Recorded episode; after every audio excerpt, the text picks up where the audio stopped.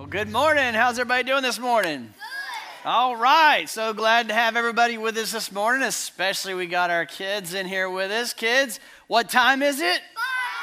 Bible time. Man, I wish the parents would learn as quick as you kids learn. Y'all need to cheer with me. Bible time. So it's awesome to begin our book study of the book of 1 and 2 Samuel. That's where we'll be studying for this year, going basically all the way through into the summer. We'll look at 1 Samuel and 2 Samuel, which is actually one book originally. We only have it broken up into two because of the length of the material. Took more than one scroll. It couldn't fit on one scroll, so they had to break it, put it into a second scroll just to keep the material. But that's the only reason why it's two books. It's really just one book. So we're going to read it and study it all as one book. And it covers the idea of, the primary character of the book is a man named Samuel. He established the Israel monarchy. Now, at this point, I know that a large percentage of you just started thinking about your grocery list. When I said monarchy, you immediately thought, what do I have to do this afternoon? How does this have anything to do with my life? I am bored. How many of you? Don't raise your hand. Please don't raise your hand. I don't want to know. But I know that there's a challenge of understanding how in the world is this ancient book of ancient history relevant for my life. And that's what I hope to help you see today. I hope to show you how it's extraordinarily relevant to what we're going through and in our lives. We're going to see that we're in the same situation that they were in, and we got a problem in that situation. And then we're going to see that we have the same solution that they had. And finally, we're going to see that we need the same Savior that they needed. So those are our 3 points today. Same situation, same solution, same problem. My desire is that you see that this book of Samuel is absolutely relevant for your lives today. Would you join me in asking the Lord to help us as we study this book? Lord, I pray for your help this morning. We know that your Spirit is what we need. We need your Spirit to help us understand your Bible. We need the Spirit of God to work on our hearts. We need your Spirit to give us ears and self-discipline as children to learn how to sit and listen and benefit from the teaching. And as adults, we need the Spirit of God to give us understanding and a heart that is willing to listen and hear and benefit from the teaching. Lord, so please, would you work in our hearts this morning through your Spirit? It's in Christ's name we pray. Amen. All right, let's look at how we are in the same situation. How in the world can I stand here and say we're in the same situation that they were in way back in the days of 1 and 2 Samuel? Well, Samuel was written, the material covers 100 years basically from the time that Israel, the nation, was ruled by characters called judges.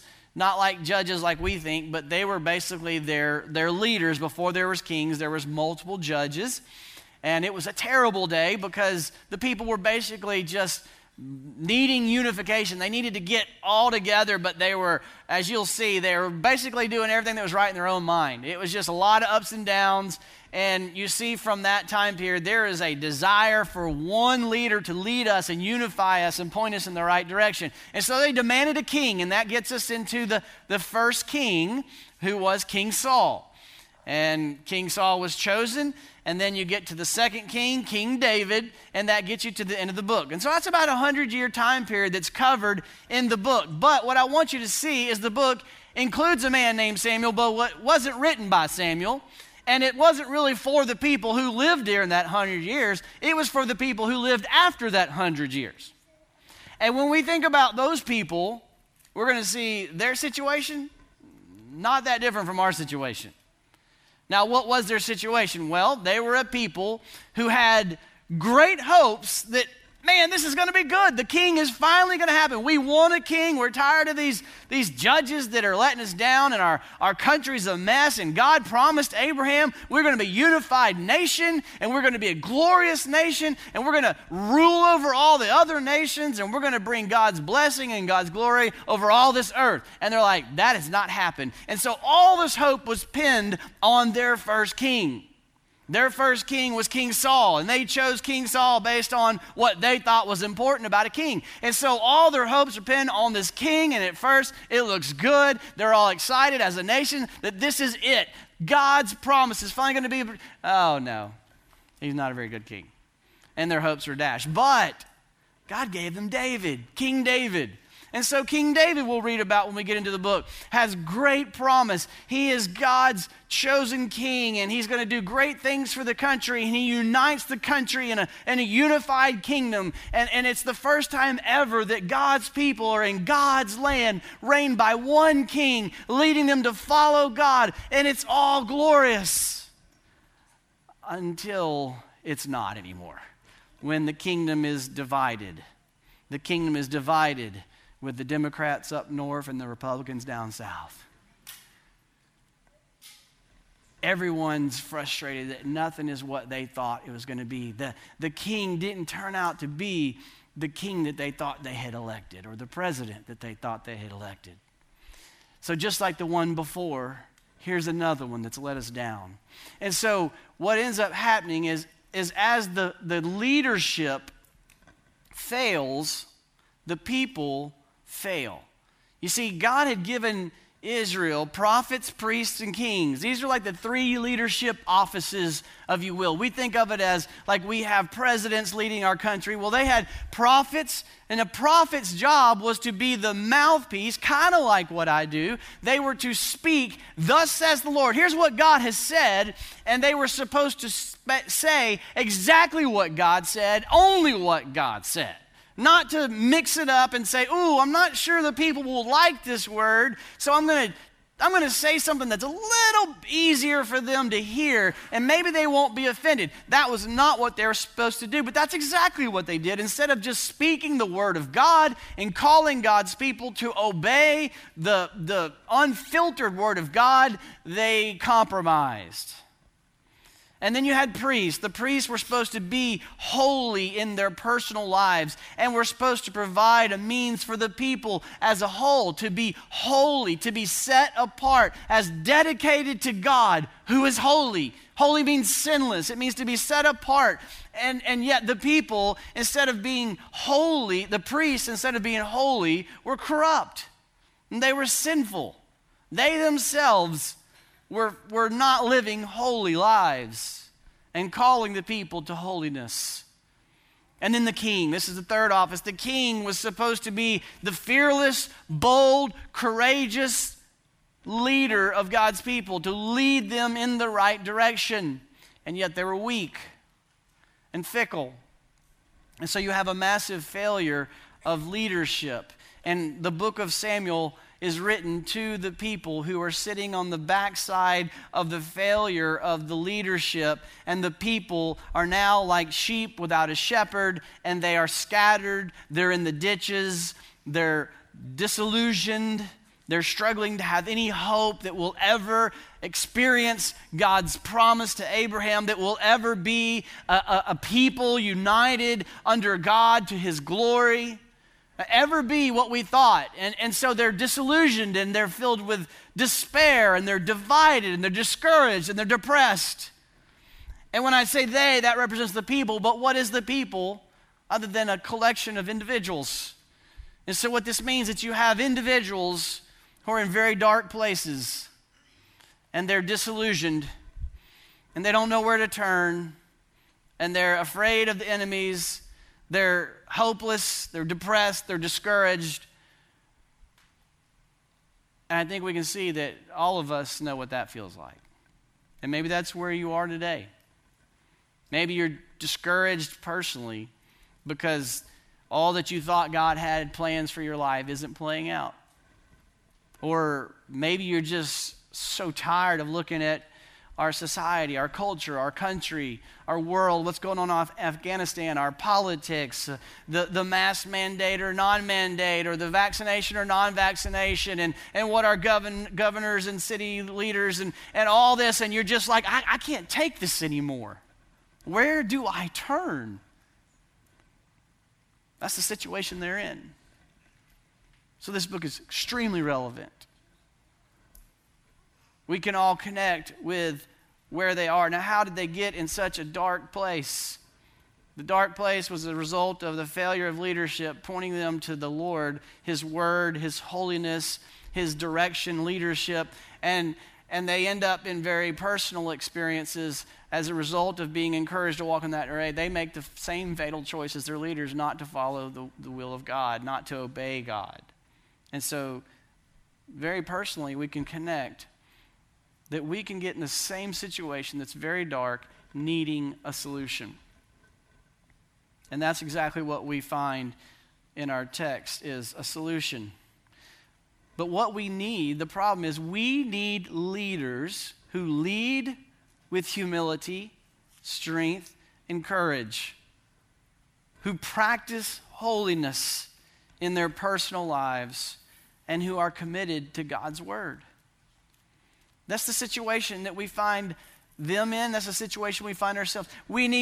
Families need leaders who will lead with humility and strength and courage, who will practice holiness in their personal lives, and who are absolutely committed to God's word. Communities need leaders who will lead with humility, strength, and courage, who will practice holiness in their personal lives, and who are committed to God's word. Our country needs leaders who are leading with humility and strength and courage, who practice holiness in their personal lives, and who are committed to God's word. We need exactly what they needed. We needed these type of leaders in our country for years and years. We needed in our churches. We needed in our families. So we're in the exact same situation they're in. And we need a solution to our dark situation. So we find ourselves needing a solution, and in the text we're going to find the same solution that they have offered to them. In the book of Samuel, the author uses Samuel to provide lessons in leadership. We're going to see, as we read the book, we're going to see Eli compared to Samuel. Samuel's really going to be compared to, exalted above everybody. A better leader than Eli was, a better leader than all the judges leading up to him were. He is an exemplary leader. And then we're going to see King Saul lifted up next to King David. And we're going to see which one is the one that we should be like. And we're going to see King David is the better leader, the leader who is a man after God's own heart. But we are going to also see that he's not perfect. But how do we measure which guy to listen to, which guy to follow? We're going to see that Samuel and David did one simple thing. They simply obeyed what they read in their Bible. Now, what is the Bible of Daniel? Excuse me, I don't know where that came from. What is the Bible of Samuel and David? That became Daniel. All right, so what is the Bible of Samuel and what is the Bible of David?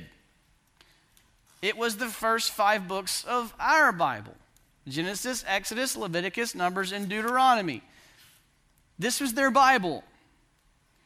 And where we see that from is when you read those books, you see the story of God working to redeem His people out of Egypt. We've talked about this with the Passover. Out of Egypt, met at Mount Horeb or Mount Sinai, gave them His will, the laws, the Ten Commandments, and then eventually at the edge of the Promised Land, Deuteronomy records Moses' given his speech. We're about to go into the Promised Land. Let me tell you what God's will is for your life when you live in the Promised Land. And all of those instructions are laid out there. You'll see instructions about prophets, priests, and kings, how you should live as God's people. Don't forget God. Remember God. You're going to face this. It was God saying, here are my instructions before you go into the Promised Land. Here's my word. Read it, and here's the solution. The solution to your darkness, the solution to your discouragement, the solution to the division, the solution to the situation you're in is really, really simple. 3 words. Trust and what? Obey. trust, and obey. The solution to your situation that you find yourself in and feeling like there's no hope, the way out is trust and obey. We're going to trust and obey our way through the darkness. Now, how do you know this? Where do I get this from? Well, when you're reading your Bible, these history books that we're in, Samuel, Kings, Samuel, Chronicles, these are all books that are called Deuteronomic history. And what that is they are teaching the same point of Deuteronomy, which is summarized. John Sailhamer properly says that the phrase trust and obey is a concise summary of the first 5 books of your Bible, which Deuteronomy summarizes the first 5 books of your Bible. When you go to Genesis and you see in the creation account, what's the main idea of Adam and Eve not eating that fruit? That fruit of the tree is called the fruit of the knowledge of. So God is telling them not to eat the fruit, not because fruit's bad, right? The fruit of the knowledge of good and evil, don't go outside of God's knowledge of good and evil. Trust that God knows good and evil for you and obey God's expressed explanation of what is good and evil for your life. Deuteronomy, same message. He's got them on the edge of the promised land, and he's about to lead them in. And he says, before we go, remember everything God has said. And he reads to them the scriptures, and he says, this is what God has said to us. We must not forget it. And he's telling them the priority is God's word as you live in the land. Listen to what he says in Deuteronomy 18, verse 14. This is Moses speaking to the people just about to enter into the promised land. Deuteronomy 18:14, he says, now for those nations which you're about to dispossess from the land when you go in, they listen to fortune tellers, they listen to diviners, they listen to all kinds of sources of wisdom that aren't God's. But as for you, the Lord your God has not allowed you to do this. The Lord your God will raise up for you a prophet like me, like Moses, from among you, from your brothers. Talking about Samuel. Ultimately, talking about Jesus. But Samuel, God will raise up Samuel from among you. He's a prophet from among your brothers, and it is to him that you shall listen. So God gives them careful instructions and says, don't go to diviners. Don't do what the world's doing. Don't go to outside sources of wisdom. As you try to figure out what you're supposed to do in your life, there's one simple command. Read your Bible. Go to the Bible. That's the way out. Then he says, now you're the one that asked for this. He says, remember, verse 16, when we went to Mount Horeb and got the 10 Commandments, that's what he's talking about. He says, just as you desired the Lord your God at Horeb and Mount Sinai on the day that the assembly was there, and when you said, let me not hear the voice of the Lord again, I can't handle this because this is fire and all this is going on. I'm scared I'm going to die. Verse 17, and the Lord said to me, that's a good idea. I'll let them have this. He says, verse 18, I will raise up for them a prophet like you, like Moses, from among their brothers. You asked for a spokesperson. I granted you this request. I sent the prophets, and you aren't listening. And he says about the prophets, I will put my words in his mouth, and he shall speak to them all that I commanded him. It's like if he was talking to you today, he would say, I have put my words in this book, which recorded all the words that I put in the prophet's mouth. And whoever will not listen to my words that he shall speak in my name, I, God says, myself will require it of you. This is what God requires of you. This is the measuring stick. It's the measuring stick of the characters in 1 and 2 Samuel. As we're reading, the way that the Bible, the way that Samuel gets the message of Deuteronomy and the first 5 books across is a different way. Instead of giving you something like law that Moses gave Israel as he was giving them particular laws, instead of doing like Paul does and writes a logical argument, he does it through, let me tell you about 2 characters. Let me tell you about Eli. And let me tell you about Samuel. Now, which one do you want to be like? Well, how do I know? Well, which one is obeying what is said in Deuteronomy? Which one listened to the prophet? King Saul, King David, which one listened and trusted and obeyed the word of God?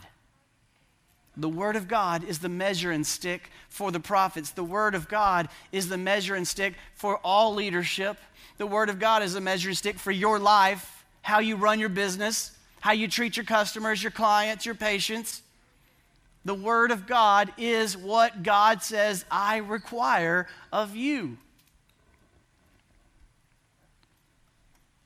In fact, he says it's so important, I want you to be intentional. You know, I forget who it was that, you know, Post-it notes were invented by accident. The little glue that's on the back of a Post-it note was an accidental invention because it wasn't sticky enough glue. And they ended up using it and said, oh, this actually kind of works.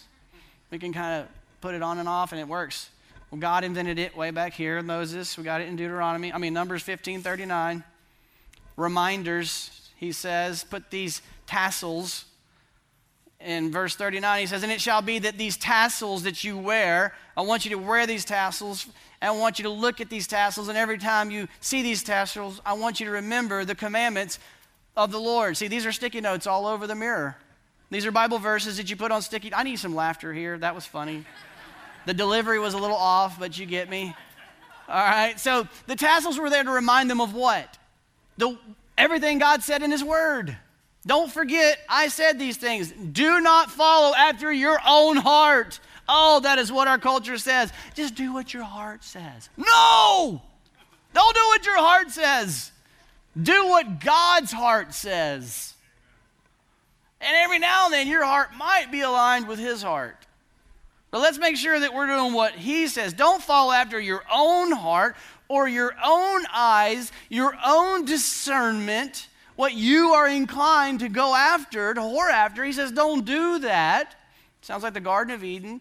I know that looks desirable to you, but it shouldn't. You need to not go after those things. And these tassels are going to help you remember and do all that my commandments are. And be holy, set apart to your God. For I'm the Lord your God, he says. I'm the one who brought you out of the land of Egypt. I saved you. I am the Lord your God. Do what I say. Not what the world says, is what he's saying. Very simply, trust and obey God's word. Amen. So what are we looking for? We're looking for leaders of the church, leaders of our country. We're looking for leaders of our families to be men and women, boys and girls, students who are after God's own heart. That's what God's asking of us. That's what God requires of us. That's what God expects of us, is to be after his heart. And that's why we've titled this series, After His Heart. And these words come from this book, and the turning point in Samuel is found in 1 Samuel 13, verses 13 through 14. And let me just paint the scene for you, because it's actually the first time I read it. I remember years ago, I was just reading through the Bible, and I was reading through this text, and I was like, I'll tell you the spoiler alert, Saul messes up and Samuel comes to him and says, you messed up. And I'm like, what did he do wrong? How can you blame him? Here's the scene. He's stressed out. There's enemies coming and he's got pressure, but he knows God told him, wait on the word of God, the prophet, and do not do anything until the prophet comes. You have one job as my leader. Listen to the word of God. But they're coming down, the enemy's right there, and I don't see Samuel. I've got to make a decision, very pragmatic. I've got to Make a decision. I've got all these reasons to tell you why I'm not going to wait on God. And he doesn't. He acts. And then Samuel shows up. And it's right after he makes that crucial decision. And it says, you have, Samuel's word to Saul, you have done foolishly. Why? Because you have not kept the command of the Lord your God. What command? To listen to the word of the prophet that God sends you, with which he commanded you. For then if you had just trusted and obeyed the word of God, for then the Lord of God would have established Saul, your kingdom, over Israel forever. You would have been the promised king. You would have been the Messiah. You'd have been the one if you just would trust and obey God, but now your kingdom shall not continue. It's over for you. The Lord has sought out a man after his own heart, referring to King David. The Lord has someone else. Saul, the people chose you based on outward appearance, but God says, I've got my man next. And the Lord has commanded him to be prince over his people because you have not kept what the Lord commanded you. So the lesson in Saul's life is tragic. He is not a man after God's own heart. And that captures the heart of the book. Are you a person after God's own heart? Kids, let me ask you something. When you get scared or you have a big decision or something's going on in your life and you're not sure what to do, where's the first place you turn? Great answer, Jesus. But who has skin on that probably helps you understand Jesus? Your parents. Parents, God is your heavenly Father. And he says, listen, there's a lot of times that you think you know what's right. And I'm telling you, it's not. I want you to seek after my heart. And that's revealed through the Word of God. It takes some skill to understand how to study the Word of God, but you can do this, and we're here to help you. But we have to understand the message of Samuel is God wants people that are all about him and knowing him through his Word. And our prayer is that through this study, we'll recommit our lives to this simple solution, that we will trust and obey the Lord. That we will trust and obey the Lord out of our darkness. That's called repentance. If we will just trust and obey the Lord out of the disillusion, the disappointment, the despair, that we will just simply trust and obey what the Lord has said. We're a church that's looking for elders right now. That is the requirement, is that they have a heart after God, that they are a man after God's own heart, that they know what his word says, and they want to know it better, and they want to live it, and they want to model it, and they want to lead the church to do the same, to simply trust and obey the word of God.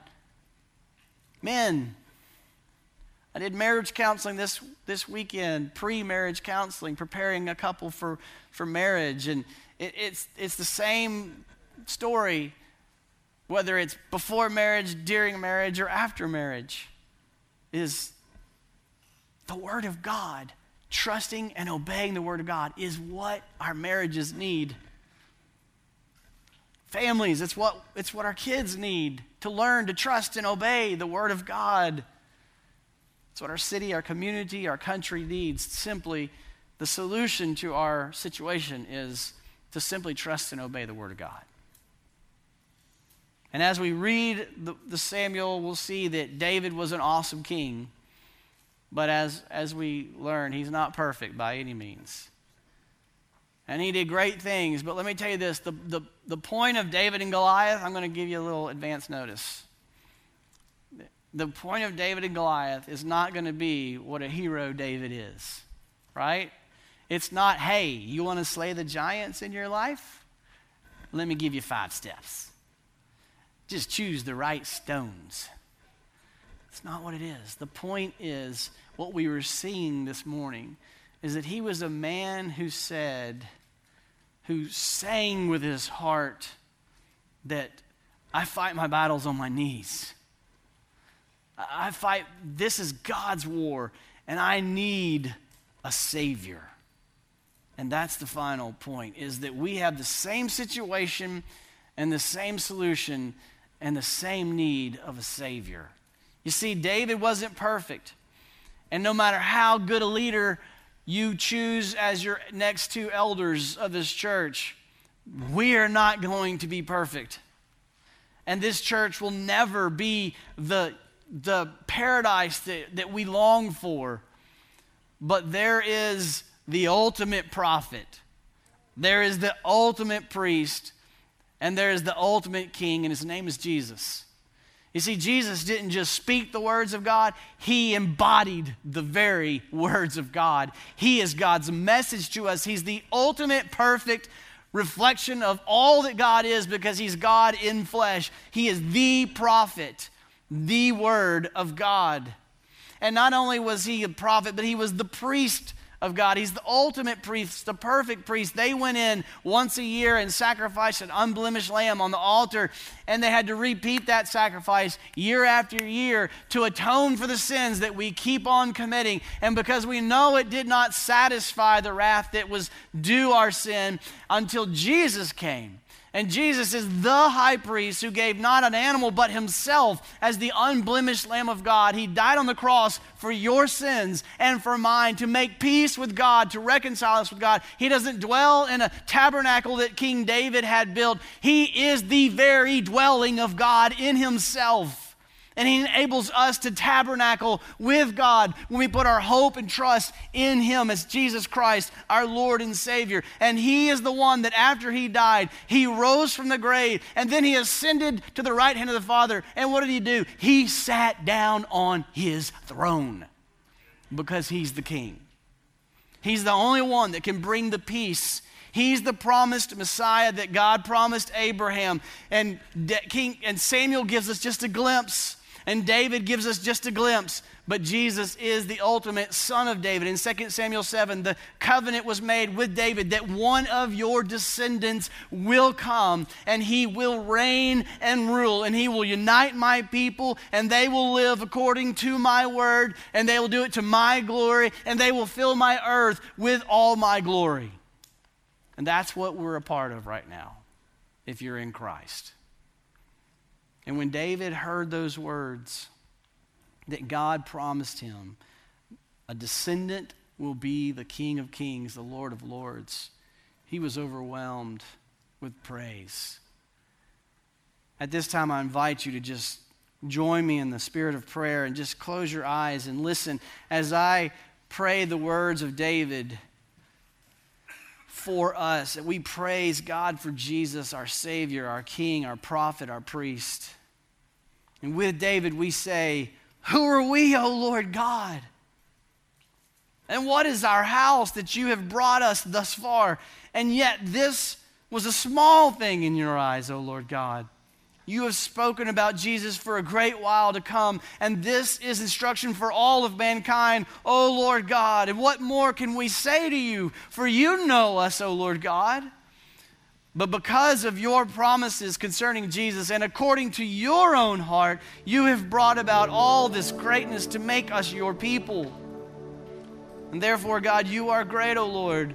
For there is none like you, and there is no God besides you. And according to all that you have heard, all that we have heard with our ears, and who is like your people, the people who you made on earth, the people that you went in to redeem and to become your people. Lord, you have made for yourself a name, and you're doing great and awesome things among us, driving out our enemies, redeeming us from bondage. And through Jesus, you have established for yourself your people, and we will be your people forever. And through Jesus, you, O Lord, are our God. And so we praise you. Hear the praise of your people as we sing.